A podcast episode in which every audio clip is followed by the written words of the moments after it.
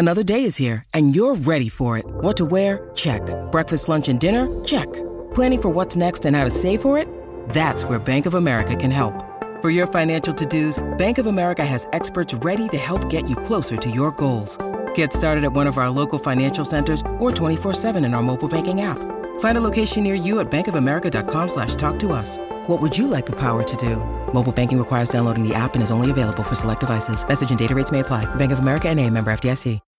When you need mealtime inspiration, it's worth shopping Kroger, where you'll find over 30,000 mouthwatering choices that excite your inner foodie. And no matter what tasty choice you make, you'll enjoy our everyday low prices, plus extra ways to save, like digital coupons worth over $600 each week. You can also save up to $1 off per gallon at the pump with fuel points. More savings and more inspiring flavors make shopping Kroger worth it every time. Kroger, fresh for everyone. Fuel restrictions apply.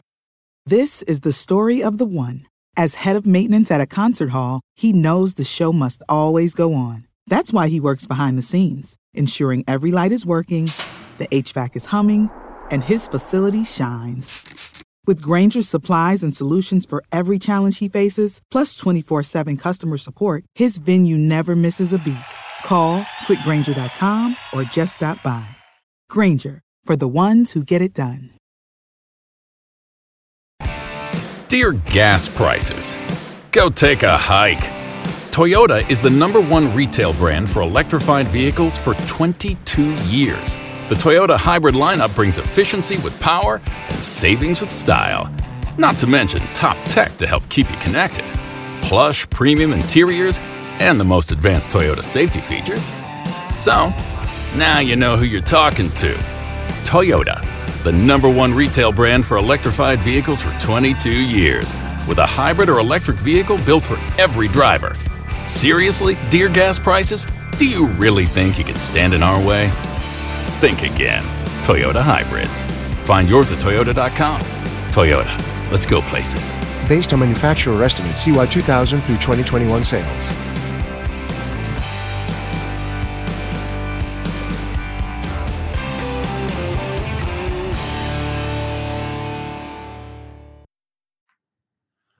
Welcome back into another edition of the Kickabout here on the Blue Room. I am your host, Rob Vera, joined by my co host, Mark Mosey. It's just the two of us today. Everton are off this week. And not to be overly predictable, Mark, but it just feels like a good time to have one of those take your temperature conversations about where Everton find themselves at the. Uh, I don't know. I can't do the math. How many games are there every season? Uh, what, uh, 38 games?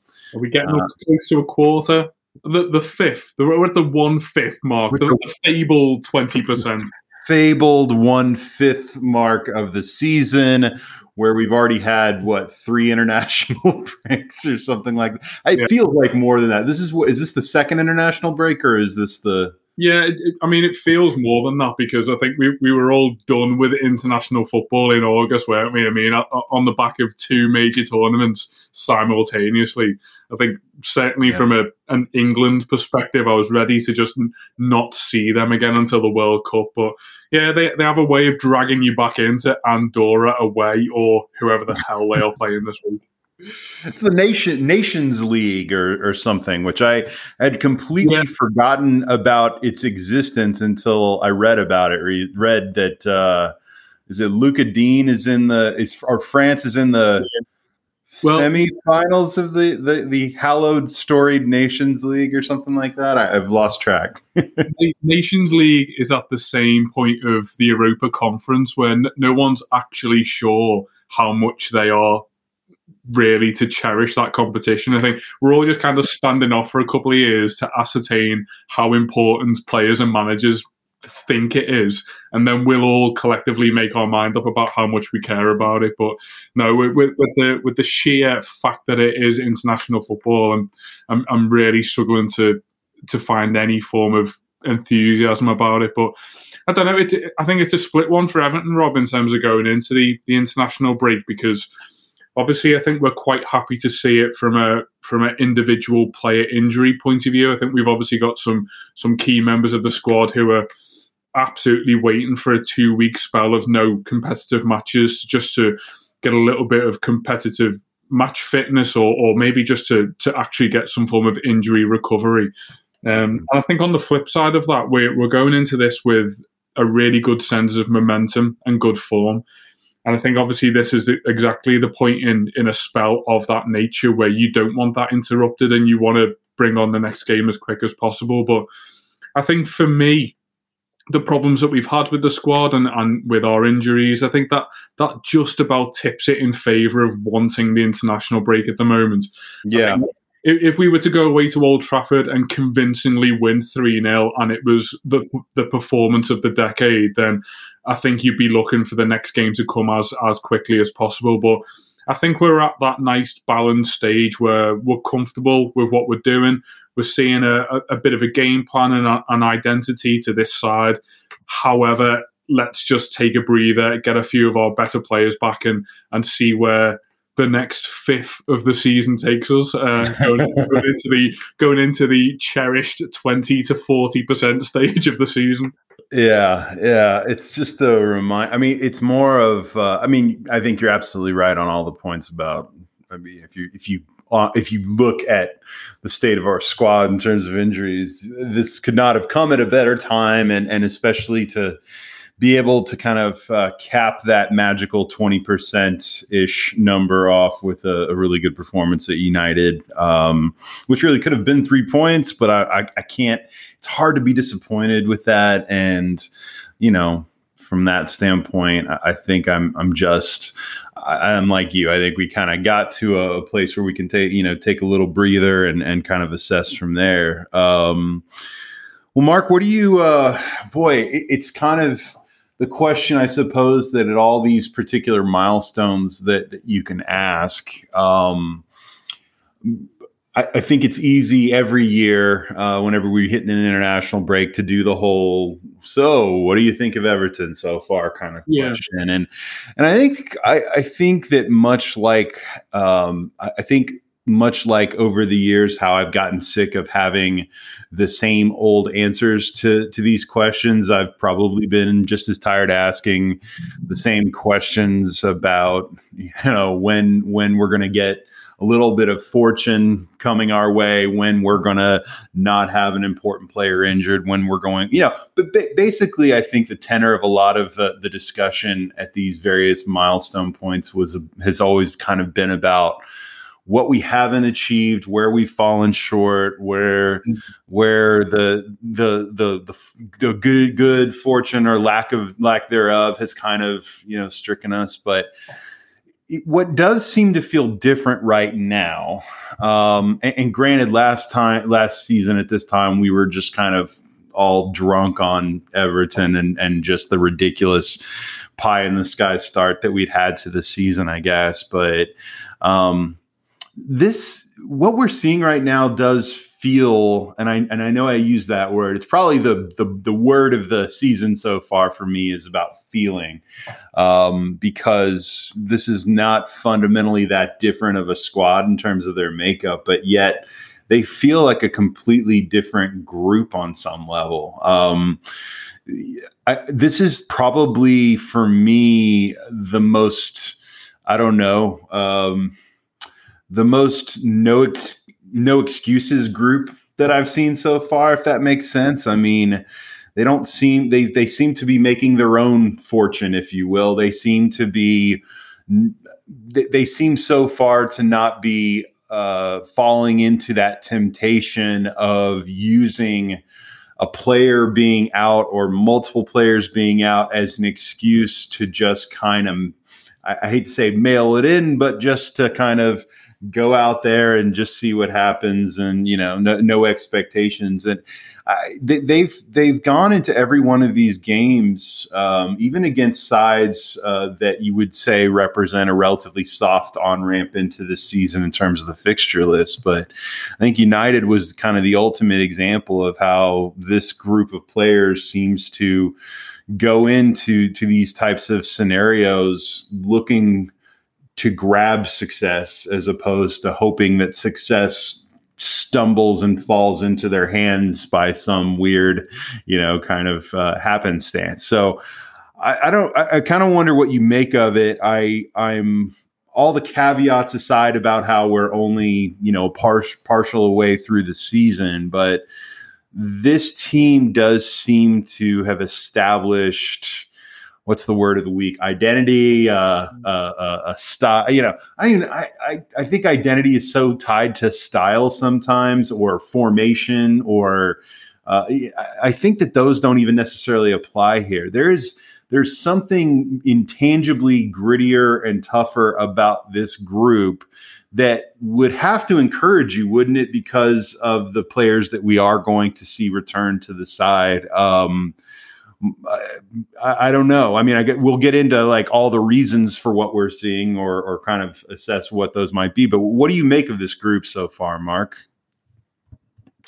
Uh, well, you know what? The one thing I would say to it is that to summarize what you've just said there, there feels like there's a real substance to this start of the season, and I know that I, I, I hesitate to to get too drawn into any particular start of a season because no one does starts to a season like Everton in recent years. I mean, uh, you could you could absolutely drop yourself back into the same situation 12 months ago and and yes be carried away by the sheer level of flair that this team had but this this as we've said in in recent podcasts feels a lot more real yes, I'm, I'm surprised by the points tally, uh, and I'm absolutely delighted with it. And to go into this international break, what are we joint fourth or third in the league? I mean, no one, yeah. no one really ever gave it the time in pre-season to think about what Everton's start of the season would actually look like. I think we were all just waiting to see at what stage of the season does the managerial related implosion come, uh, and, and that that seems way off at the moment.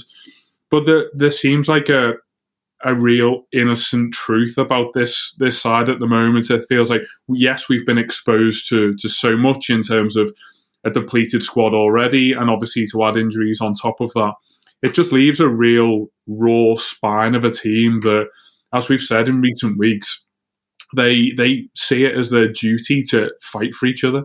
And I think no no game highlighted that more so than the one at Old Trafford at the weekend. And I, I think you yes you can look at individual games and say that they they existed kind of on a knife edge. Um, you you probably look at the Burnley game and and the Aston Villa game on the flip side of it, a game that we didn't manage to get the result in, as existing within kind of ten minutes within the ninety, where that, that ultimately decided the game. But it, it feels as though Everton are getting the results in, in most of the games. I'd say we're getting the results that we deserve. Um, I, I, think on the whole, deserve to win all of the, the home games. Aston Villa, we weren't really at the races, but we kind of pushed for it in that 10 minutes and got found out. You know, that happens. Uh, Manchester United, much to the, the disappointment of Sky Sports' narrative after the game, I think that was a, a, a relatively even game. Um, Sky Sports seems surprised by the fact that Man United created chances at home. I mean, that that will happen against a squad and, and elite players like that. But Everton are definitely worth their point in that game. Yeah. Uh, I think you, you, you probably look at the Leeds game as a hard fought away game. Yes, on the face of it, a, a point was was a fair result. Brighton was probably, for my money, the most impressive game of the season so far because Man United away, you, you will occasionally go there and do what we did to them and get a point. That will happen. What Everton teams are not historically capable of is sensing weakness in opposition home sides and exploiting it mm. at the right times. And I think that was the that was the most impressive and surprising element of Everton's season so far. It was down to an individual moment of brilliance from Demarai Gray, yes, but that that was probably the one result, Rob, that gave me hope that this this thing had substance. And I think what for everything that we would probably have expected tactically from Rafael Benitez. We, uh, for my money, I, I, expected Rafael Benitez to come into Everton and be able to set aside up like he did at the weekend on Saturday against Man United and say, well, we're going to be tough to break down. yes, we're going to need a, a moment from Demarai Gray or Abdoulaye Doucouré or Andros Townsend, and we, we got one of those from all three of those players at the same time at the weekend. But what what I didn't necessarily expect from this side was for them to be quite as clinical as we've seen. I think you know the the xG gods will come out here, but I, I think that Everton have been probably one of the more clinical sides, and I, I'm not sitting here worried about the fact that we have been clinical, and you know, are we going to need a higher level of chance creation later in the season, and you know, the, the these shots are going to stop going in. I, I don't feel like that because we've got multiple dangerous players.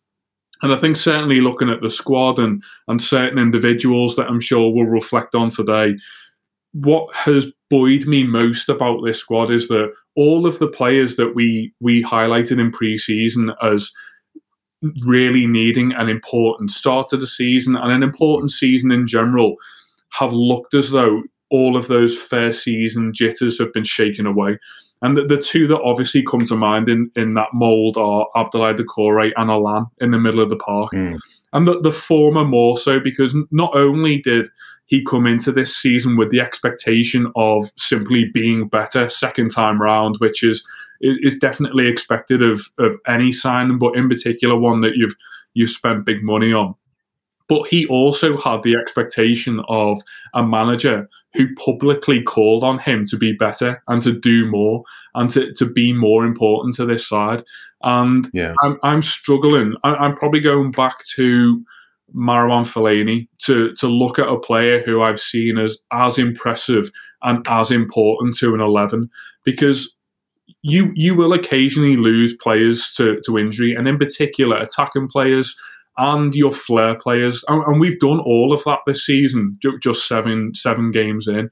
And already I'm sitting back now thinking, well, this this side can live without Richarlison for a couple of games because there's Demarai Gray and there's Townsend. And and this side can live without Calvert Lewin for a couple of games, maybe not as much so because Rondon is not necessarily anywhere near Calvert Lewin in terms of quality, but we have a way of adapting. We can use Demarai Gray in it in a different mould, and we, we can be slightly more defensive in terms of our setup. But I'm looking at Abdoulaye Doucouré, Rob, as, as being someone who already I, I fear an Everton side without him. Uh, and, yeah. and that, that's not as a, a negative outlook about the rest of the squad it's simply down to his outright importance. And it, you, look at him technically, I, I, don't think he does anything particularly brilliantly. I don't think he's any more than an eight for any technical attribute.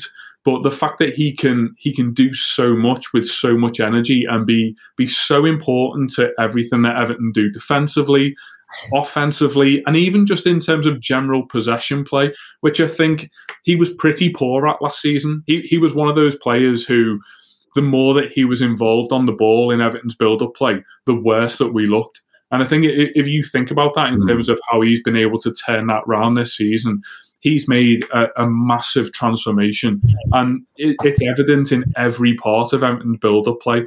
And it, I, am not sure how much you put that down to him personally, and obviously the the importance that someone like Benitez has put on him on a personal level, and how much of Allan's gameplay has allowed him to to go and be expressive and do that. And I know that central midfielders will always get coupled together. There'll always be, you know, one's only playing well because of the other.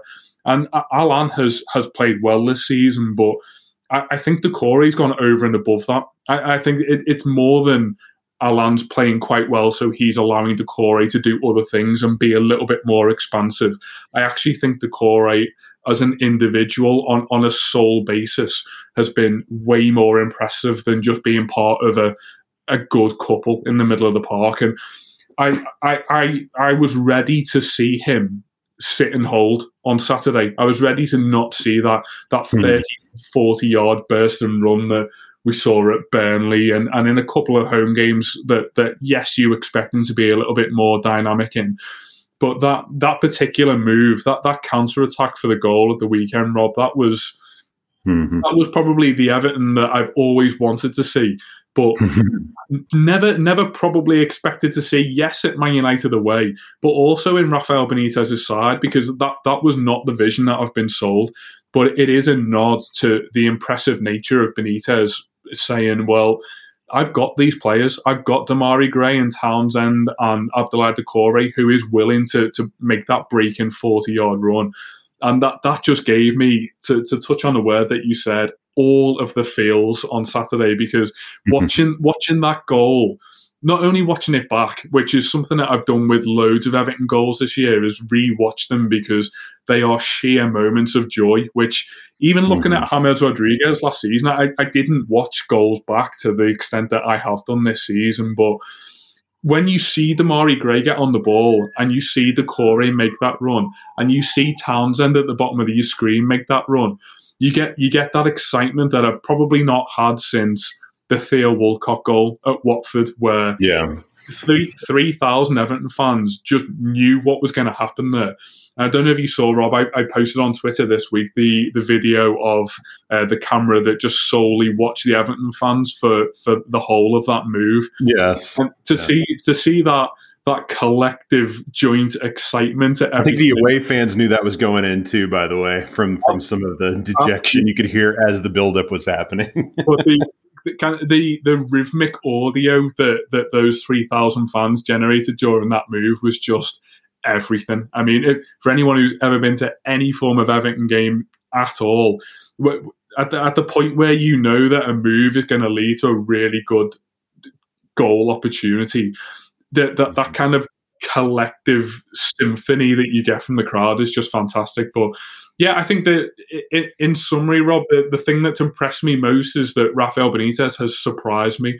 I, I was willing to buy into yeah. him. I was willing to to accept what a stereotypical Rafael Benitez side may look like.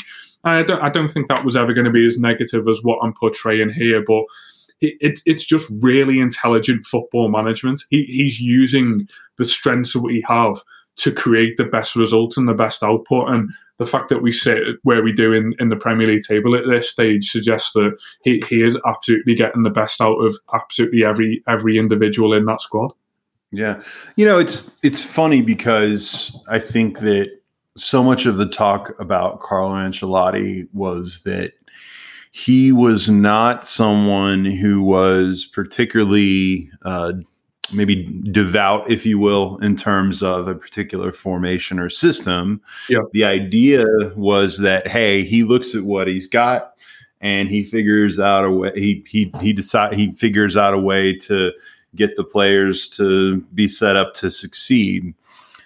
I think the difference now is that it feels like that idea is something that a is not just limited to to to Ancelotti, obviously, but but more moreover that someone like Benitez says the same thing, but not only says I've got to look at this squad and get the very best out of their collective strengths.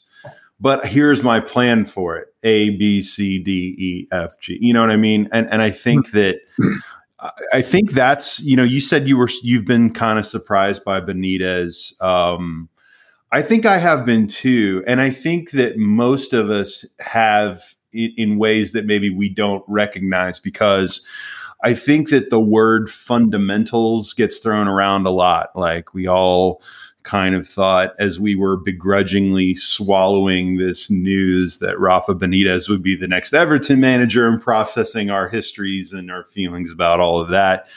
I think we all, I think many of us to a man said, well, he's a good fundamental manager, you know, he'll he'll yeah. set them up well and blah blah blah. And when you talk about it like that, uh, it's it's very it's very clinical sounding. It's very on paper sounding, right? Mm-hmm. But to your point about the goals we've seen and the actual end result or the product of those fundamentals actually being employed through a very strategic combination of getting players fit, getting them on the same page, giving them roles that they could grasp, getting them to, you know, you use the word symphony. I mean, that's the thing. If you watch, you know, these counterattacking goals in particular, um, you've got to have players that can, that have the skills to pull off some of the, you know, move that, you know, let's say that there are four or five individual moves that start that start and finish a counterattacking goal, right? Yeah. You know, you have to have guys that can pull it off from a skill perspective. Like you talked about Doucouré's, you know, he may not have one exceptional skill, but maybe he's got several really good skills that mm-hmm. equal a good player. But I think even more than that, what it feels like and what it seems like watching this side play under Benitez is that this is the first time I've looked at our group of players and thought to myself, this is a pretty smart group of players. This is a group mm-hmm. of players who are using their brains and understanding in those moments. Because because I think about how many times over the years we've talked about the fact that we couldn't put passes together in midfield and that's partly a skill thing, but it's also, frankly, a lot about decision making. We've had a lot of guys that, for whatever, individually or in, in, in, a vacuum, could make a good decision, but you couldn't get the person they were passing it to to also make a good decision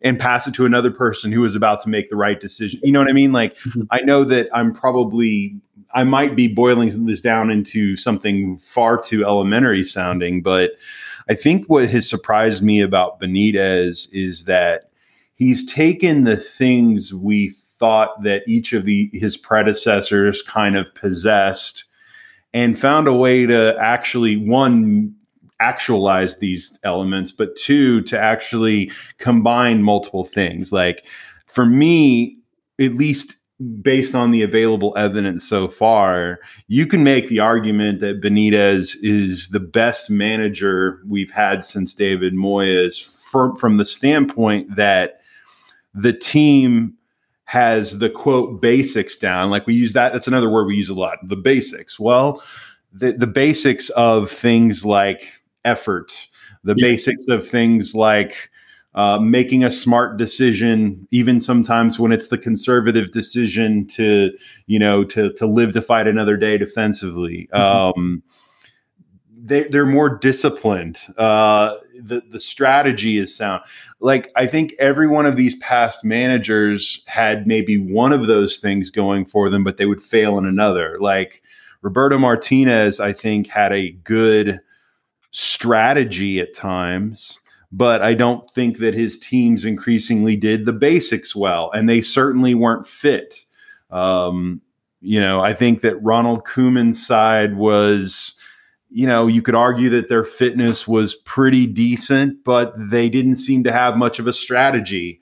Uh, they didn't mm-hmm. seem to have much of a plan beyond the formation itself. I mean, we get so wrapped up, by the way, in formation and style that I think we lose sight of the fact that good management in football and is oftentimes finding alternative paths to win. We talked about this a little bit, Mark. I think I talked about this with Adam. I can't remember, but I think we've all been kind of suckered into this idea that you know, there's really only a couple different ways to actually win in football. Like, you know you, you, need to try to be more like city uh, you need to have you need to be able to play in this particular way because that's how the quote elite teams play but i think that the truth is that there are multiple paths to winning and mm-hmm. if you can get the best out of your squad in not just some nebulous way, but actually get the best out of your squad by making them a group of individuals who play like play in a very symbiotic organism kind of way mm-hmm. where they're on the same page they are disciplined they are fit. And i, I keep coming back to fit because i think fitness is just something we've been missing around here for a long time.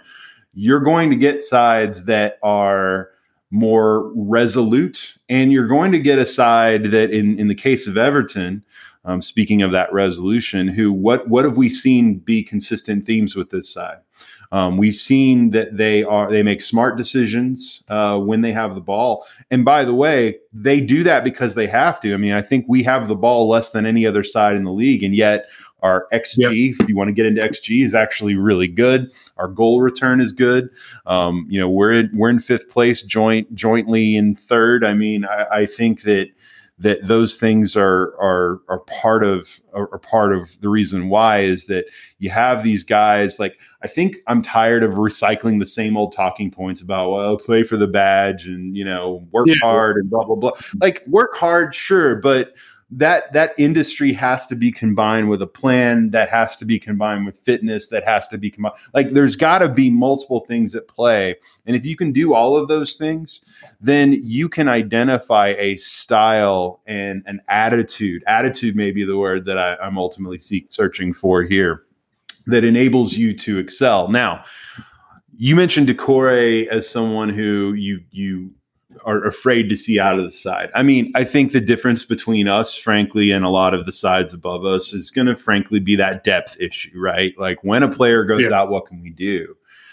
Having said that, um, I think the best. Uh, this is the, the, other way I'm going to look at this. Now, I agree with you on Doucouré maybe being the most valuable player on this side in, in this side from that standpoint of losing him, you really lose so much of what of all the good things we've talked about. But I do sort of think that the best um, thing to come from what this start of the season is that we have seen this level of production, this level of results without a lot of key players. It, it, it establishes that when those guys return, they have to fit into the successful model and construct and approach and output and team synergy or whatever the fuck you want to call it that has been working. They have to come back in and work their way into that success as opposed to those injured players being looked at as saviors who are going to come in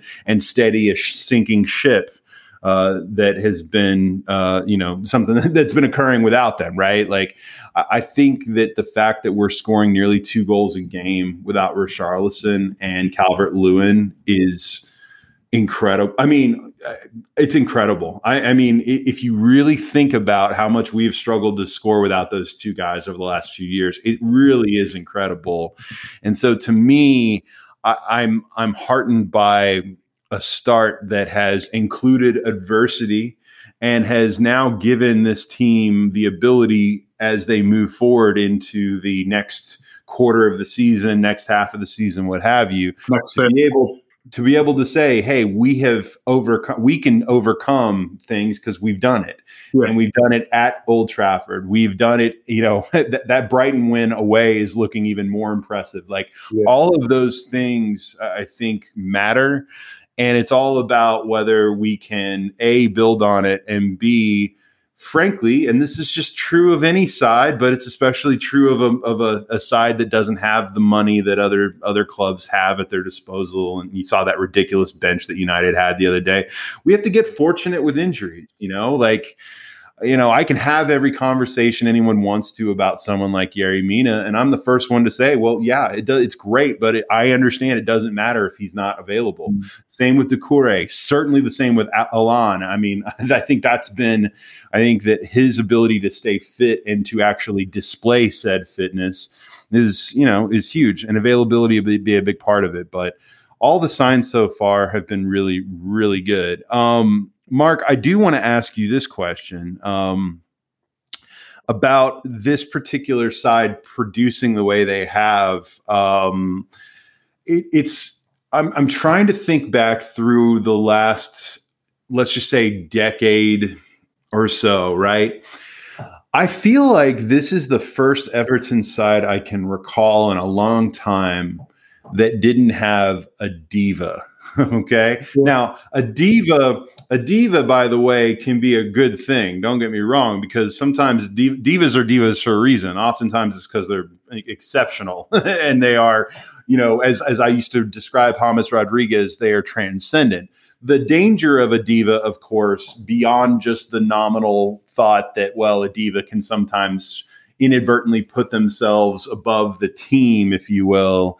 Um, maybe Richarlison has some tendencies here and there, but I think he works too hard to really be considered a diva per se. But uh, and, is a good is good at the club and all that stuff. But put that aside for a second the diva can be good, but the diva can also become a oh, can also become an anchor around the ankles of of a of a good side because they then are looked at as the only you know they're looked at in such a way that if we are without them for a period of time then mm. it, it almost creates its own built-in excuse not to succeed like i think that once James became a regular uh, you know, a regular non-factor, if you will, if that makes sense. Last season, I think that um, not only did we suffer because he wasn't out there, but I think that the mentality of the group was sort of that, hey, you know, our success was so tied to him yeah. that we kind of have this built-in excuse. Um, you know, you go back a few a few seasons, um, you know, over this period of time before Hamas came. Um, you know, I, I it's weird to call Gylfi Sigurdsson a diva per se, but it, he did seem to, you know, his the, the idea of having him in the, the squad was that well, we play bad. Here's the guy who can bail us out with one kick or with a set piece or what have you. Um, if you don't have that guy, where is your chance creation going to come from? Um, Lukaku was this, you know, Lukaku was that guy to a degree. And again, have I'd rather have some, you know, sign me up, sign me up for some divas. By the way, if it's going to mean we finish higher in the league, but you have to admit, Mark, that this is the first time I've seen a quote diva-less Everton that seems to actually be succeeding uh, mm. in a long time. Uh, you know what I mean? Like it's one thing to not have any divas and just be a shit team, but we're actually seem to be pretty good. And it's hard for me to pinpoint um, anyone in this side who I could call a diva, um, and or or I could say, for instance, that uh, if you want to class Richarlison as some kind of diva because you know prolific strikers sometimes are this way or whatever. We've been winning without him. So I think my my my my general point is that the the this side seems to be greater than the sum of its parts, greater than the sums of its quote individual talents, if you will. Mm. Um, why does that feel more sustainable, Mark? Like I keep saying that you know, unlike last season where we were we had James Rodriguez just you know taking us up on his magical carpet ride, uh, you know, to to fly with unicorns and shit. Uh, that that you know this side doesn't have that. It's all about uh, working hard and basics and counterattacking and making smart decisions, and none of it is super sexy, but yet it's working and it feels like this is a more repeatable thing because it doesn't require exceptional talent. So i therefore say it's more sustainable. How do you view it mark? Do you do you think this is actually more sustainable? Is everton benefiting from not having one singular personality so dominate the the dressing room? The key word is balance for me. Um, i think the the three regimes, if you want to call it them, for Roberto Martinez and Ronald Koeman and, and Carlo Ancelotti. Yes, they had their outrageous positives, but it, it, looking back, it was it was so imbalanced in terms of the approach and, and how we how we went about things and how we generated positive results. Roberto Martinez was obviously very imbalanced in terms of playing style. You know, very, very possession heavy, but also absolutely terrible when asked to keep the ball out of our own net, which which became quite important. Um, Ronald Koeman, obviously, looking back, very much reliant on the dominance that that duo of Ross Barkley and in particular Romelu Lukaku were able to generate. Um, and Carlo Ancelotti's Everton side were just totally imbalanced in, in general. I mean, you you obviously mentioned about some of the starting 11s and, and some of the, the personnel and tactical changes that were made. The reason that Rafael Benitez as Everton feels more sustainable is that it's just a hell of a lot calmer than than any of that. And I think that when, when you when you are able to replicate, I'm not saying necessarily that we've seen the same seven games over and over again this season because it, it's been anything but, but some of the, all of the positive things that we seem to say about individuals in this side and about the side collectively after each game they they seem to resonate week on week and, and seem to grow in strength. And I don't I don't feel as though one week I'm talking about Everton's incredible flair play going forward, and then the next week I'm talking about this real backs to the wall resilience that we've been able to show it at one of the bigger grounds. It all feels a little bit more composed and and a little bit less dramatic than than Everton have yeah. been in, in previous seasons. Does it feel like a template that they're they're constantly using each game for the it, most part? feels like it's there right now, doesn't it? it do you know what?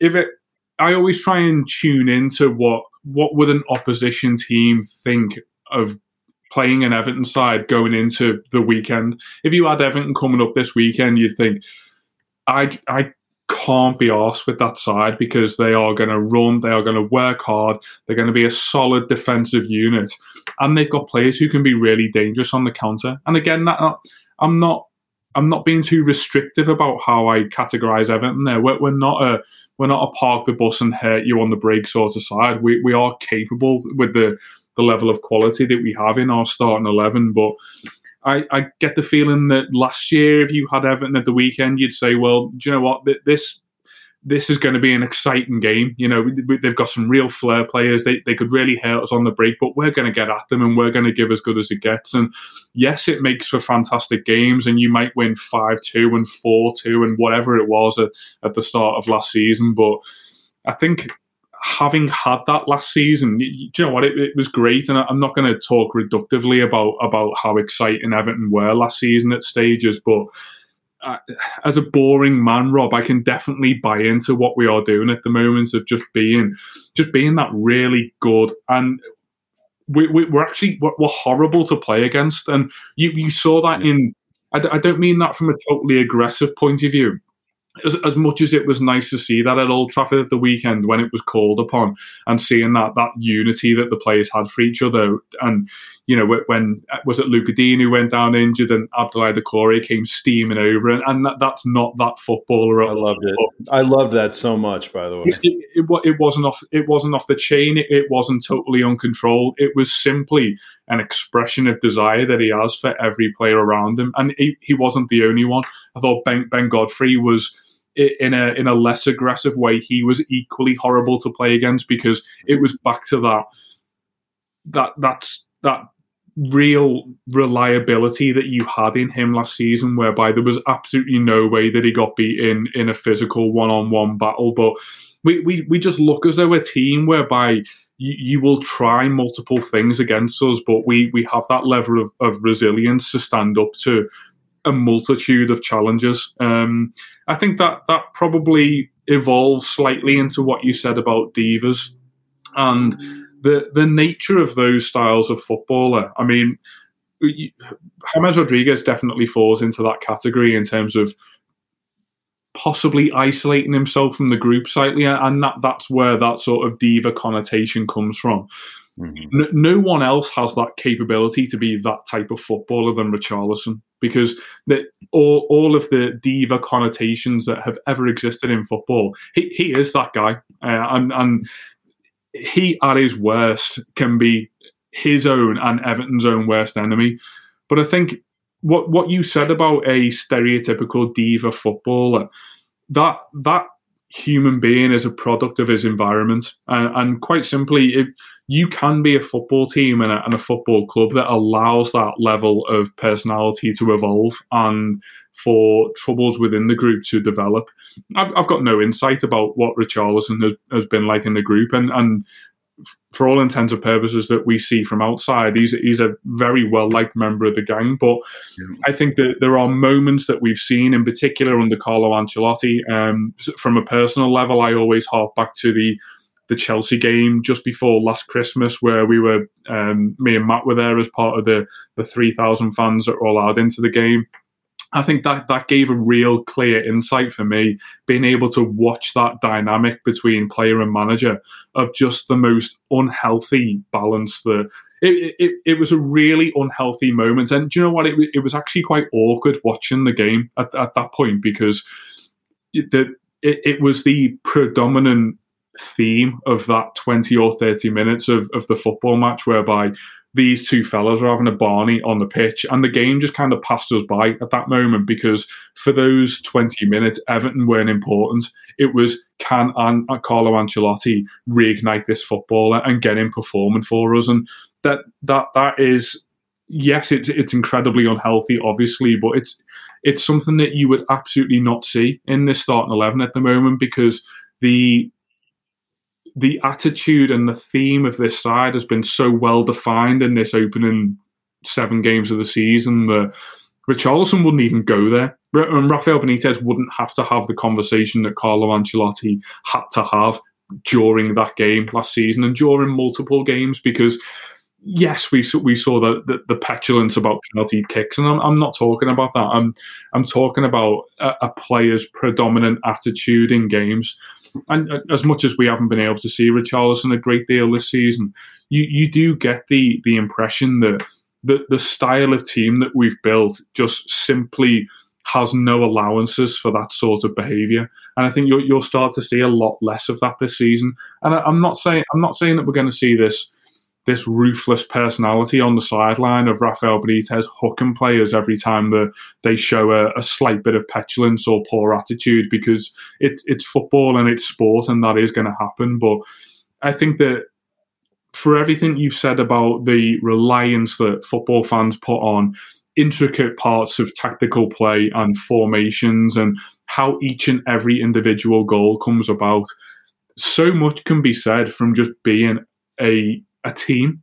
And Everton haven't been a team since probably the first season of Roberto Martinez, where there, mm-hmm. was, there was that collective unity. And a, a, lot of people will say that that was generated by David Moyes. And, and maybe that's being unfair to Martinez, but it's enjoyable to see this team enjoying itself because that, that's exactly what it looks like at the moment. There looks like, yes, there's a plan and there's a tactical input from, from the manager and the coaches and, and everything that you'd expect a football team to have. But the the intangible strength that Everton have at the moment is in its its collective force.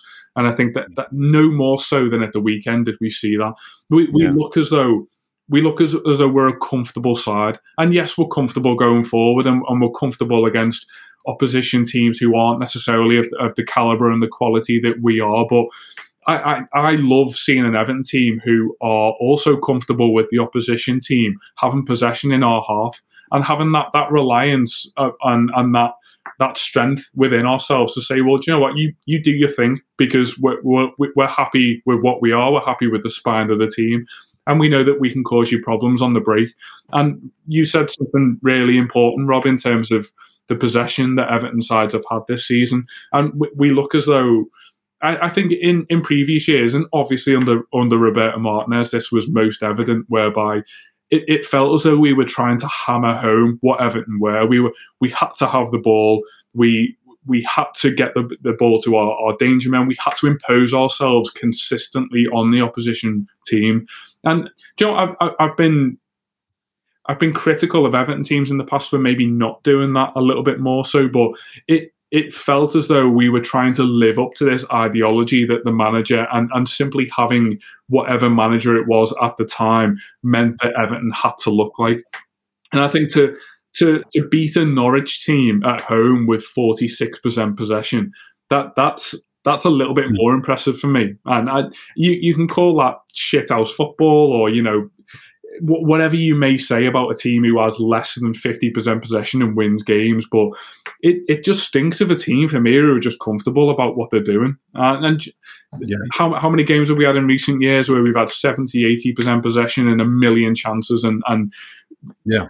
Ultimately end well we lose a lot of those games and that's what that's been the problem is i don't really have an issue like you know you bring up norwich i don't have an issue with us having less possession if we're finding ways to to, to get the goals and to get the get those wins. I, i'm I, and i think to to that point about you know and i don't want i, I don't want to use this I, I just don't want to pick on richarlison too much because i i think that there is definitely a line between occasional petulance and um uh, the the level of diva that literally operates uh, extraneously from the standards that have been set for the rest of the side. I mean, Carlo Ancelotti clearly had a rule for James Rodriguez and rules for everyone else. Yes. Um, mm-hmm. If James, you know, Thomas didn't feel like playing today. You know, Thomas uh, just didn't want to, you know, didn't have to play. And I, I, think that there is no more of that. And to the earlier point I tried to make, I think that that now you've got sides, you know, you've got a side who has established a an, an aesthetic, a vibe, whatever you want to call it, and now you you you feel like the players who are going to come back into the fold will have to kind of rise to that occasion because the, the, the difference now is that, and I know I kind of framed it as they're not being viewed as the saviors who are going to come back and and you know save them, save this calamitous side. Mm. Now they they've actually been able to show that this type of unity, this type of togetherness, this type of toughness, whatever you know, pick mm. your pick your adjective, um, it works and yeah. it has led to wins and it has led to points and it has led to a good place in the table. And so it's time for people to get on board. And um, it, it, feels like we are beginning to see that happen. You know, and, and that's, I will say too, as we kind of ask these questions about, you know, where we're struggling, I think, a little bit to put our finger on what's, what's so different this time? Because um, I think that it's easy to just say, well, we have players in certain positions that are better than players who were in those same positions who failed, and therefore, you know, that's all it is. Um, I do think that, for instance, you had Allan and uh, and Doucouré in you know in the same positions technically last season, uh, to varying degrees of success, but that it is the the way in which the manager is leveraging their abilities that has enabled them to see a higher level of production not only for themselves but for the for the team in general. And i think that's that's i, I think that too is something where i think about um it's great to have it's great to have like hard men you know tough personalities gruff types or whatever but that is kind of a, a veil that's sort of thin after a while if it's not accompanied by execution and it's not accompanied by results. Um, yeah. But I will say that if you can have stronger minded personalities across the pitch who are now empowered to you know to be leaders who are now empowered to be the best versions of themselves out on the pitch. Like i i, could have made an argument last season that hey um, I like the quote alpha personalities uh, and the aggressive and tough personalities of guys like Ben Godfrey and Yerry Mina and Allan and Doucouré um, and Cal, you know, Calvert Lewin and uh, you know, Richarlison. Uh, you know, I, I, can say that that's great to have those personalities, but the problem was is that you had this collection of personalities that, in some total, were lesser than the sum of their parts. Now, those same guys. Uh, and again, remember what we you know weren't able to do in the transfer window. You know, we've added Gray and, and Towns into that mix. Um, and they have certainly had their own uh, toughness they've brought to this side, their own um, smarts they've brought to this side. But I think it's the manager's ability to take those who were already here and make them the best versions of themselves that have enabled those personalities to actually be of some consequence, right? Um, it's not it's no like it doesn't really matter if you have one tough guy on the pitch who's going to be the guy that goes up and gets in the face of the opposing player or referee or whatever if that attitude and that that forcefulness does not persuade and inspire those around him. Well, now you've got a collection of guys who all seem to be pulling together, who also are you know strong tough personalities. I, I, mean you said before we're we're just we're a pain in the ass to play against mm-hmm. now. Um, that's partly because of the fact that we've got guys who don't mind playing physical and who don't mind playing on the edge a little bit which i love Mm-hmm. But they're doing so purposefully. They're doing so in control. They're doing so with a plan. Like they've been doing all these things, but you know, it's not like it's been a flurry of red cards. It's not like those uh, those moments uh, of toughness and edginess have you know resulted in us uh, losing the plot of a game. I think that's I think that's where when we talk about that line, um, I will call it the the you know the line of edginess, if you will. You know, one side of that line is calamity, and the other side of that line is incredible success, but it is a very narrow line. It's all about being able to be both tough and aggressive while simultaneously doing so in a focused, prepared, mm. and meaningful, consequential way, right? Like, and that's not easy to pull off. And to me, I, I mean, and this is something I just didn't think I'd be saying uh, it comes back to the original point to kind of close the circle. I think the manager deserves a lot of credit for getting these guys all on the same page in a meaningful way. Um, and I think that um, I, I, think that it, what we've seen so far is something that hopefully is is the just kind of the way it's going to be. It's kind of setting a bar. It's setting a level and there won't be any acceptance. Like there's always this talk of, well, Everton players have to understand the shirt that they're wearing, the badge that's on that shirt, and who they're playing for, and you know those things kind of they make for great talking points, but yeah. really the modern player is not going to be as attached as you are to this club ethos. I mean, they might understand, and I think some of them very well do, but it, that's not really been effective, frankly, at getting mm-hmm. players to play in this manner. What is effective, though, is the internal peer pressure that is created by a group of guys playing together and succeeding. Mm. Because at that point, no one wants to be the outlier in that group who contributes to knocking them off of good form. Mm-hmm. Um, the fact that we bounced back from, I think it was a real testament to this group, the way we bounced back uh, after, you know, the heavy Villa defeat and, you know, a, a, cup defeat against QPR, the in the manner that we have, that is that that kind of resilience will serve us well. Um, and, and, I think that now um, that's more than formation, more than tactics. Um, I think it's a combination of a variety of factors that have enabled and empowered this group to create something that no one wants to mess with. No one wants yeah. to fuck up, if you will, um, as opposed to a bunch of agendas kind of all working uh, mm-hmm. simultaneously uh, or working, you know, at the same time and, and, kind of getting us off track. So, from that standpoint, Mark, I, have been impressed. Um, I don't know how you feel about this, but I, am gonna make. I, I want to. I'm gonna throw, run this by you uh, because it's not Tom Davies at right back, is it? No, it's not Tom Davies at right back. I, I haven't even thought about Tom Davies until you brought him up. But we're gonna want to throw this. out. We have to go there and ask ask. Given the 200 still shots of Tom Davies on the ball, what would you have done? But we'll come back to that.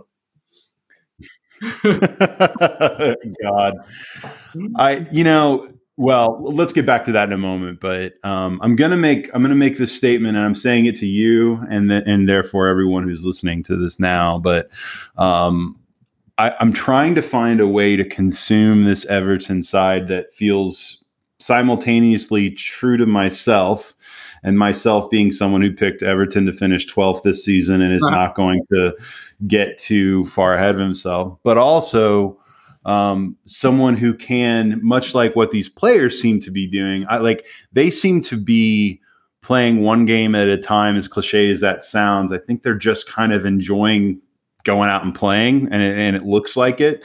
Um, my I'm going to commit for the rest of the season as we have these discussions.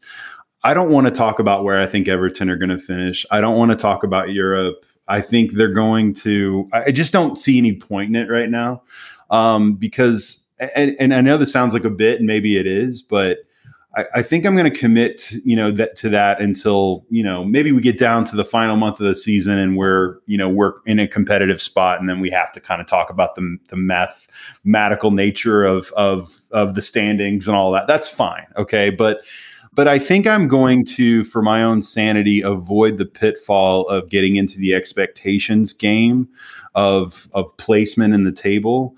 I know we all sort of have those internal expectations, good or bad as they may be, Mark. But I think that my idea is they're taking this one game at a time. They seem to be enjoying their craft once again as a collective group and as a unit pulling together. I think I'm just going to try to enjoy the simple act of watching Everton and seeing how they do every week, knowing that there will be ups and downs and what have you. But in general, I think I can just be satisfied. And one thing I can say kind of definitively about this group that I haven't been able to say in a long time um, is that while I've said in the past that this group has more likable players, than we've had in a while. I think that started when Brands came in. I think some of the players he signed, for better or worse, have been good personalities, colorful personalities at the club, and that's all wonderful. But I think as a collective unit and squad, despite the fact that we have no backup left back, we have Jonjoe Kenny backing up Seamus Coleman, who's you know injured again. This is the most I've liked yeah. a collective group of Everton players probably you you brought up Fellaini before. That la- I think that was Fellaini's last season. What what was the season where we we uh, we beat United at Goodison on yeah. opening night and Fellaini scored? Like I love that team so much.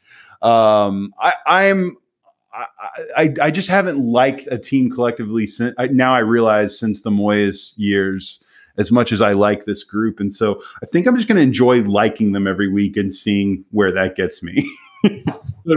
what you're saying, Rob, is that we are in a title race, and and. I love that. That's what you took from that. Yes. Uh, yeah, I mean, the, the one thing I was going to say just before you said it, Rob, is that I I actually actively want this team to do well now because I, I like the people who who pull that shirt on. Um, and as as much as that doesn't always matter, and I, am happy for them just to do well because I can say that my team is doing well. I, I think it is it's actively enjoyable to win games now because you you, get the sense of, of collective happiness that obviously it gives to us as supporters, but be, that those players have as well. Even just the you know, the Ben Godfrey wink at the weekend and the joking around at the end and, you know, Mina pushing players and Andros Townsend winding Ronaldo up. As, as much as not, that's not the be all and end all of what this team has to represent, it, it's just great to see them enjoying themselves. Um, and yeah, you know what? Part of part of the reason that this is so enjoyable I think two reasons really is that one is the level of expectation. I think obviously when you come into into a season off the back of a, a difficult transfer window and on the back of a difficult season, um, heartbreak for most of us in terms of losing what many of us saw as as one of our most talented managers ever. I think we'd all bought into, as, as you've already alluded to, Rob, in terms of your your preseason prediction. We, we'd all settled for mid-table mediocrity and, and some mm-hmm. form of rebalancing and some form of rebuilding our structure this season. And I think the fact that the fact that we are doing so well, but also have that still fresh in our mind in terms of not getting too carried away with ourselves, is the reason that we can all kind of just sit back here and talk about a team that we're all very comfortable with at the moment. Because we're yes, we're, we're enjoying where we are, but we're we've been hurt enough in recent years to to not go massively into this in terms of looking at the league table every half hour and deciding whether we were in a race for top four or top six right now.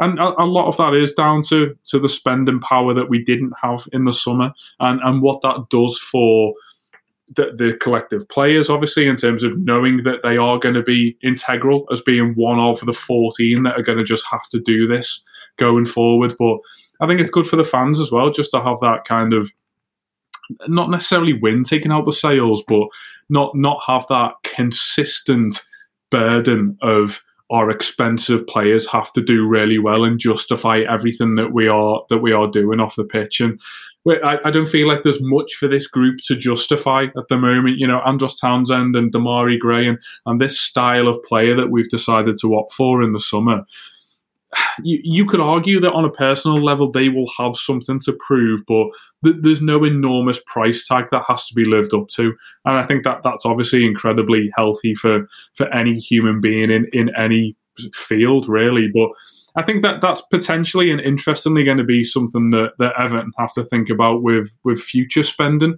I mean, ov- obviously. This club is never going to be shackled financially to the extent that it has been this year hopefully ever ever again in terms of spending because there was quite simply nothing there. But yeah. I think that you'll see a more intelligent approach to player recruitment going forward. I think if there was to be 30 or 40 million pound available in January or in the summer next year, I don't necessarily think you're going to see that go gung ho approach that that Marcel Brands or Everton in general have have expressed in, in recent years. And I think that there's always been and, and there will always be when you've got a a rich owner come into a club, you, you're always going to have that expectation to deliver incredibly quickly. And in doing so, you, you do lose all of these things that we've spoken about in terms of identity and, and unity. And, and quite honestly, I'm looking forward to seeing all of those things fall apart at Newcastle United in the next coming years. But I think to to summarize what Benitez has been to Everton and to pay him the ultimate ultimate compliment, I think that if you were to ask an Everton fan to come into to this club this season and manage the team, you'd you'd absolutely make it look like what he's made it look like, and and that's that's incredibly ironic given all of the rhetoric going into this season about his his history across the park. But th- this is what Everton fans want their team to look like. If if I was to picture a few years ago what I thought the next trophy winning Everton side was going to look like and how they were going to play and what it was going to mean to me when we won games and won trophies.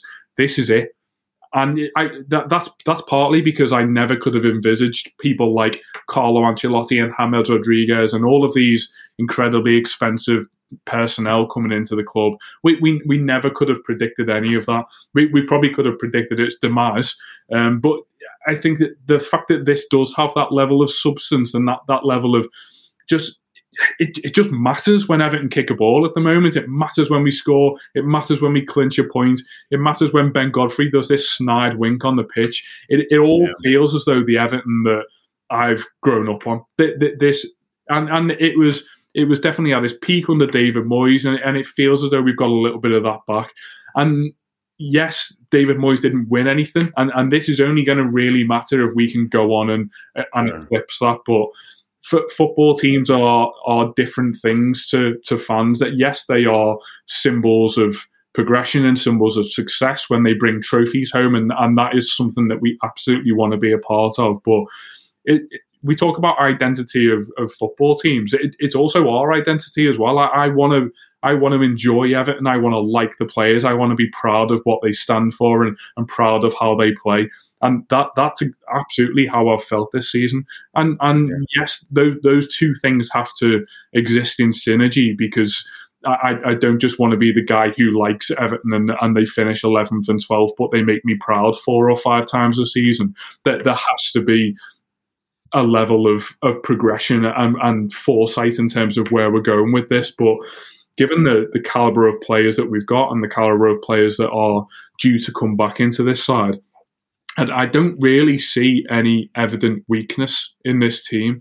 And I'm sure that'll come back to bite me in four or five games' time. But for for all of the the teams that previous managers have built, I I can think of evident weaknesses that existed in those sides, be it set piece defending or be it not necessarily being able to exist without your best player or changing your lineup in your and your formation every week that there was evident gaps in the setup that meant that progress was was really always a little bit too far of a stretch away.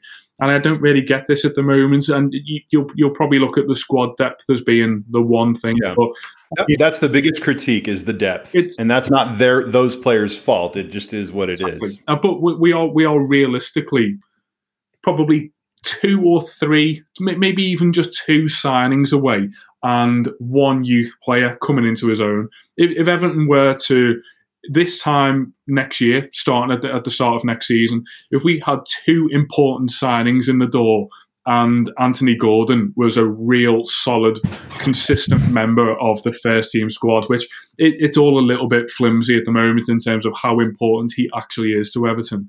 But if, if he was to after be in, Richarlison, is this after we sell Richarlison or before? Yes, yeah. Once he's gone, yeah, and Yerry Mina has been loaned out. Um, but if if if we were to have that sort of core seventeen as opposed to thirteen or fourteen, I think the, you, you're talking about a really exciting squad there, aren't you? I mean, and, and I.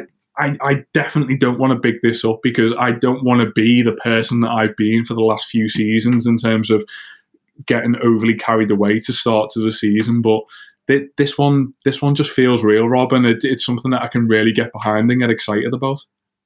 Well, look, maybe the way to look at this too is, um, I it it almost like you covered a lot of the things, Mark, that I think we all kind of inherently know, right? Which is we know that this ultimately the whole point of the whole point of this exercise of competitive sport is to ultimately result in winning things and blah blah. blah. I don't think any, I think we all know that, and I think we all know that that's where we need to be. We all know how long it's been since we haven't won a trophy and what have you.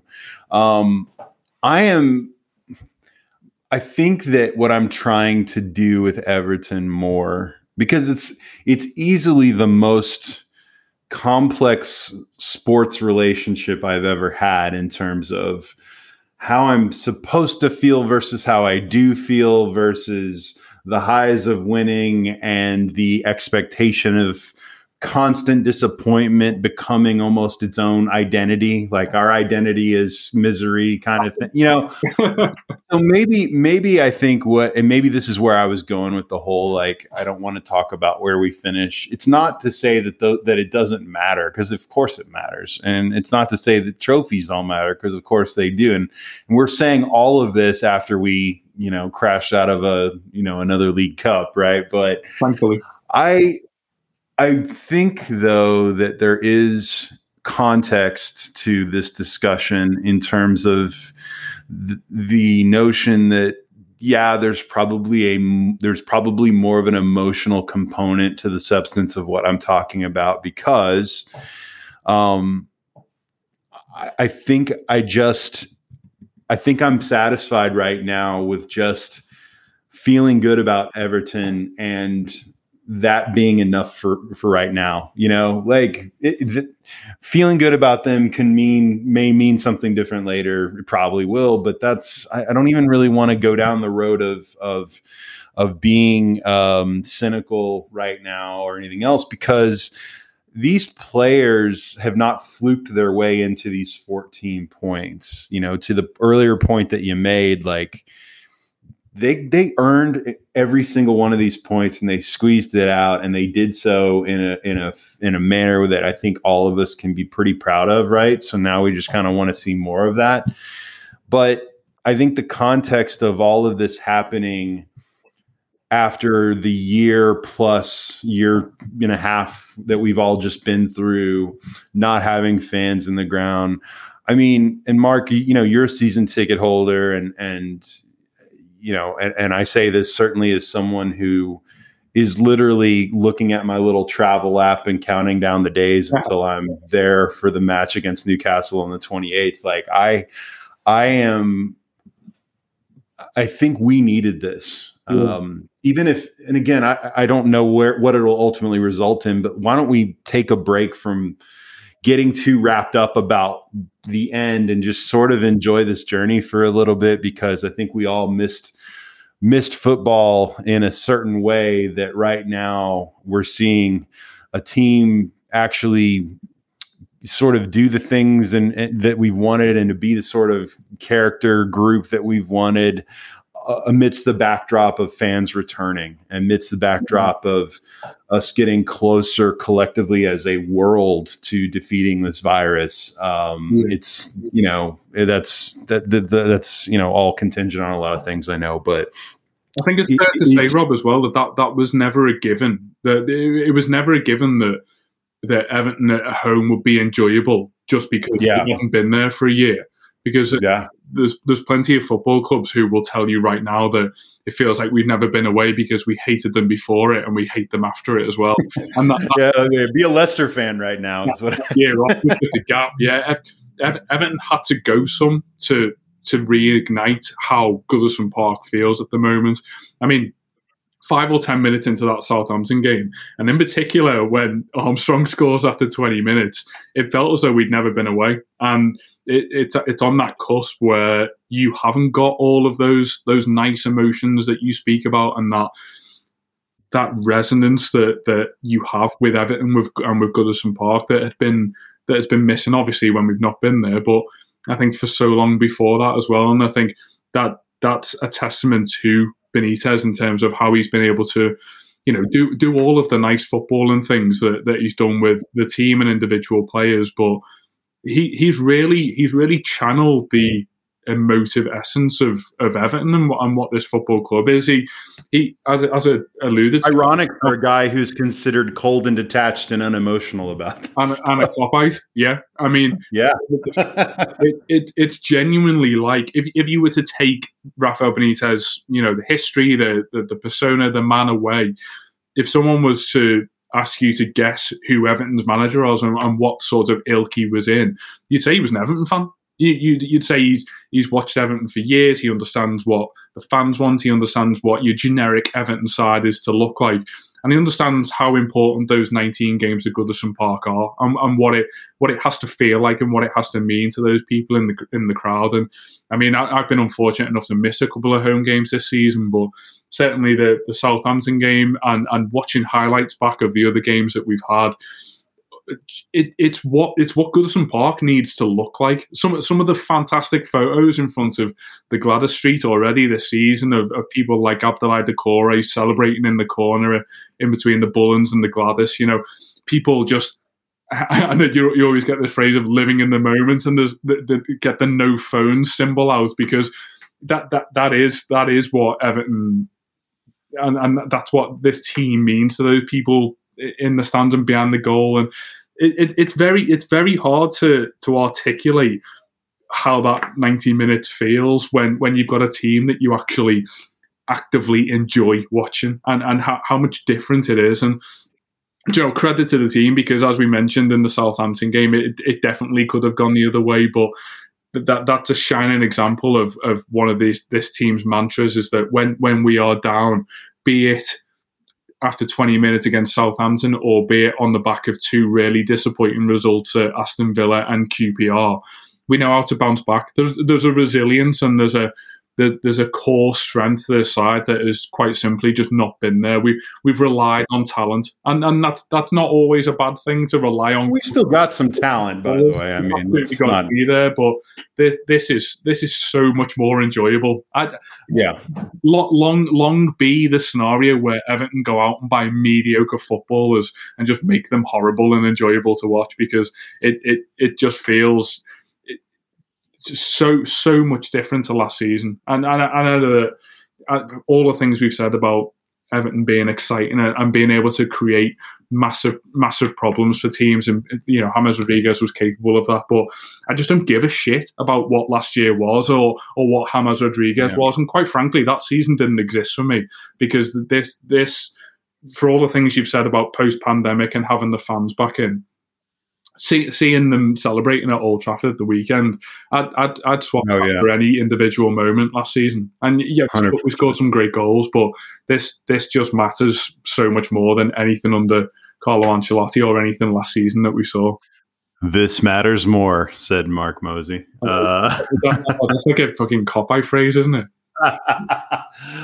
well, this will be my last. I think this will be my last statement on it to, to sort of sum it up because some of you listening to this right now, um, rightly so, are thinking, yeah, but, you know, yeah, but. And by the way, I, I get it. Um, yeah, yeah, I think the difference, I think what I would implore you all to consider and implore you to do. And I, and by the way, I say this as someone who might have hit my absolute low in terms of my cynicism about this club after the transfer window closed and it had failed so colossally. I still have significant issues with recruitment and the financial mismanagement and, you know, yeah, X, Y, and Z.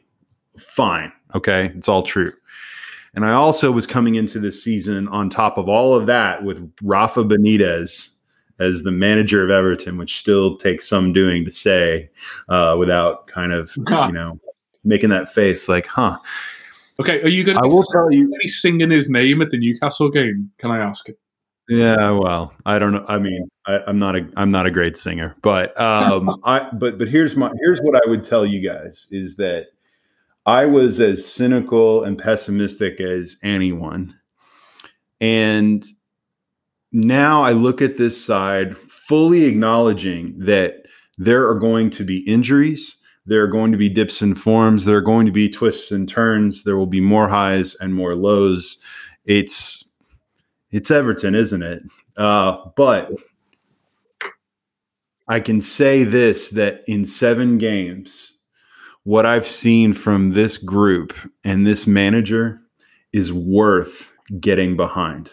Yeah except that we are going to go through some struggles. We will have some bad luck here and there, you know, all that, the, all the normal shit that happens. But I think the difference that I can say after seven games that I believe I can carry the rest of the way is that this is a group of players and a manager. I can't believe I'm saying this, but based on the available evidence, this is a group worth getting behind and staying behind. Mm-hmm. And I think that we're already beginning, and I say this as someone who um, really does believe in a non romantic way that the vibe of the crowd, of the supporters, makes a real difference. And if you think it doesn't, I mean, if you think it doesn't make a difference, then you're probably not one of the people going to these games. But especially away, you know, seeing that that that away end at United, uh, seeing seeing how Goodison has reacted to this group. I mean,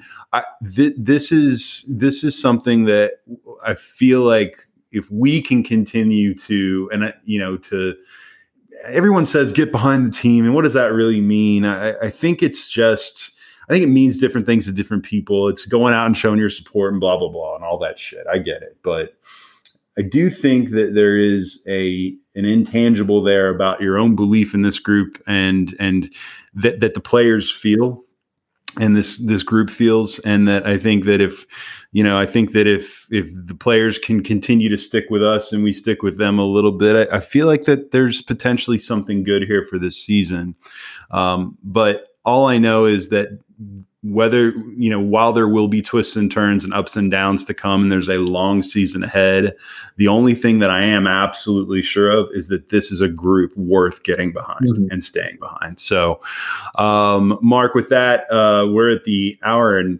19 minute mark, which I know, God, just we're always pushing the limit. We're not going an hour and 45 today, which I think is is already an incredible accomplishment. I hope you guys don't mind this mini episode of Kickabout that's only an hour and 20 minutes. But uh, I do want to end very quickly, Mark, on your favorite segment of September and October, which is the horror movie recommendation of the week. Uh, I recently watched the 1976 classic uh, about the ch- you know the child of Satan called The Omen, uh, starring the great Gregory Peck and Lee Remick, directed by Richard Donner. If you don't know who Richard Donner is, he directed so many great movies that you love, uh, including um, oh god, everything from Superman and the Lethal Weapon movies to uh, you know to uh, the Goonies and Scrooged and uh, you know uh, just a ton of great movies, but. Um, it is for those of you who've never seen it many of you probably know it's literally a story about a, a, a this couple uh, who decides to uh, kind of uh, d- decides to adopt this baby uh, and the baby just happens to be you know like like sometimes happens the uh, literal spawn of satan. And you go through a series of terrible calamitous events that include nannies committing suicide and uh, you know zoo animals going ape shit crazy in the presence of this kid and just a series of just absolutely evil looks from this kid at opportune times uh, that that will kind of haunt you.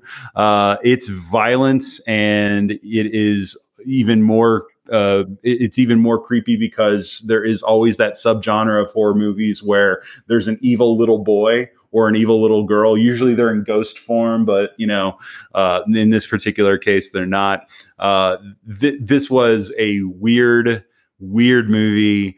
Uh, it freaked me out a little bit because little blonde, blue-eyed, cherubic-looking kids always creep me out anyway. But especially when they happen to be the son of literal son of Satan. So um, I cannot. I just from the standpoint that this is a classic. It has an incredible cast. Uh, I, I, I, I think that at this time of year, it's absolutely worth watching.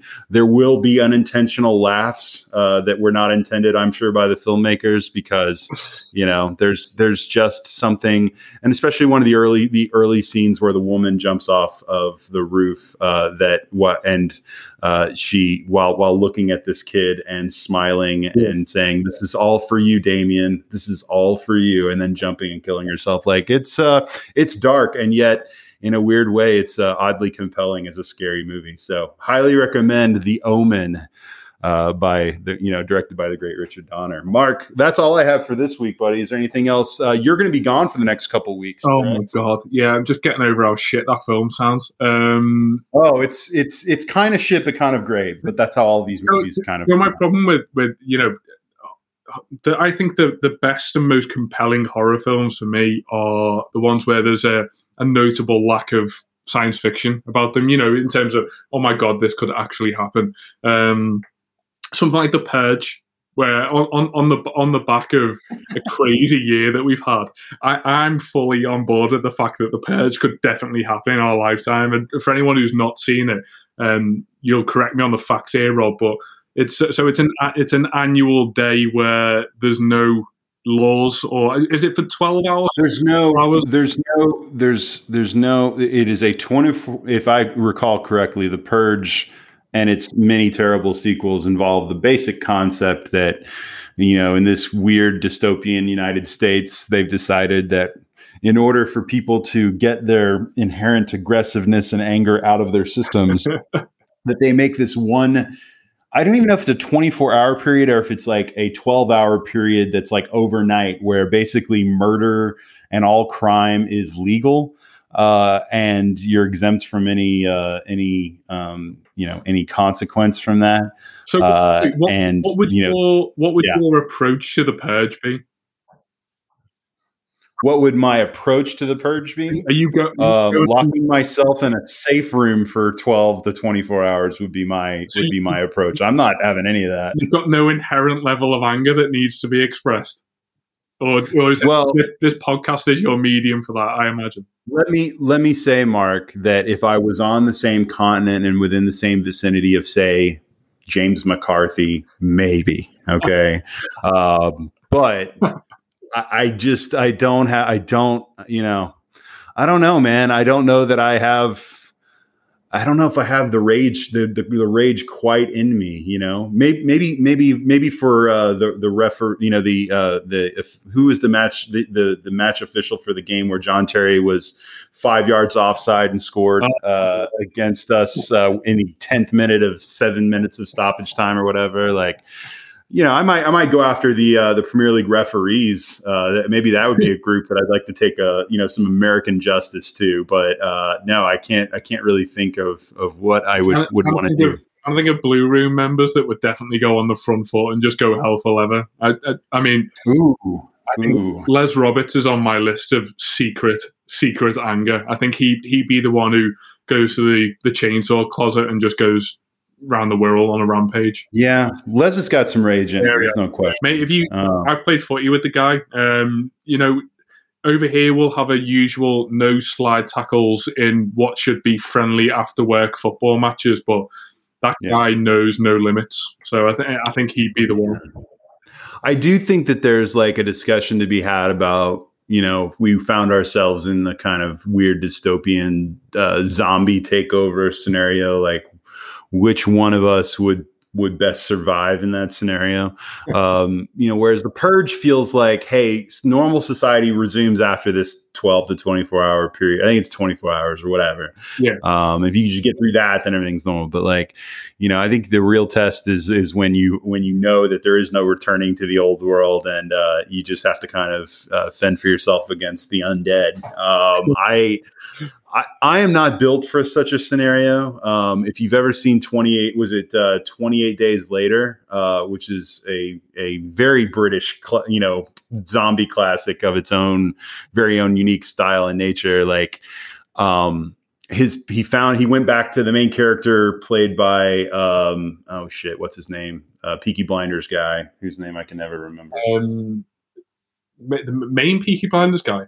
Yeah, yeah, yeah. Cillian Murphy. Cillian Murphy, thank you. He goes back to his old house and he finds his parents in bed and they basically had drank a glass of wine each with some some pill like they overdosed intentionally on sleeping pills to just kind of kill themselves. I'm like, and my wife and I were watching that movie, and then like, like we were like, yeah, that would be us. That would absolutely be us. We we would take the nice, simple, safe off ramp because we're not we're not built for dystopian world. I, I I live in a world where I can push a button and and get food delivered to me, and and uh, I have access to legal marijuana. So like, why am I gonna? I'm not gonna survive a, a zombie apocalypse. So, I've seen you in Salt Dogs. You're a fucking animal. and with that, uh, I think we will end for this week. Mark, you're going to be gone the next couple weeks. I don't know who I'm going to have in to uh, help me with Kickabout, but I'm sure I will figure something out. Well, um, depending on the uh, transcontinental Wi-Fi signal, I might be able to join you, but I'm not going to uh, not going to big your hopes up there. We'll, we'll no promises. We'll no certainly promises. give it a whirl. All right. Well, hey, I feel like if I can do post match uh, on the uh, California coast uh, where there's barely any cell signal, and maybe you'll you'll find some luck doing kickabout uh, wherever you're going. Uh, well, Mark, uh, thanks for your time as always. Uh, enjoy the. you know how we normally say enjoy the Everton free weekend. Yeah. I, I, don't even feel like saying that this time. Just enjoy your weekend in general, guys. Enjoy the the break with with your with your Blues uh, fifth in the where we fifth in the table right now. Is yeah. that where we're at right yeah. now? Tied, joint tied for third. If we want to get really uh, generous with our uh, assessment there, but uh, no, enjoy the weekend, guys. Be kind to one another, and uh, we will see you all next week for more kickabout. Take care. Um, who are you? I'm you from the future. What do you want? I want to tell you about Dave. Dave has your future money. Spend it on whatever you need. With extra cash from Dave, you can get up to 500 bucks instantly with no interest and no credit check.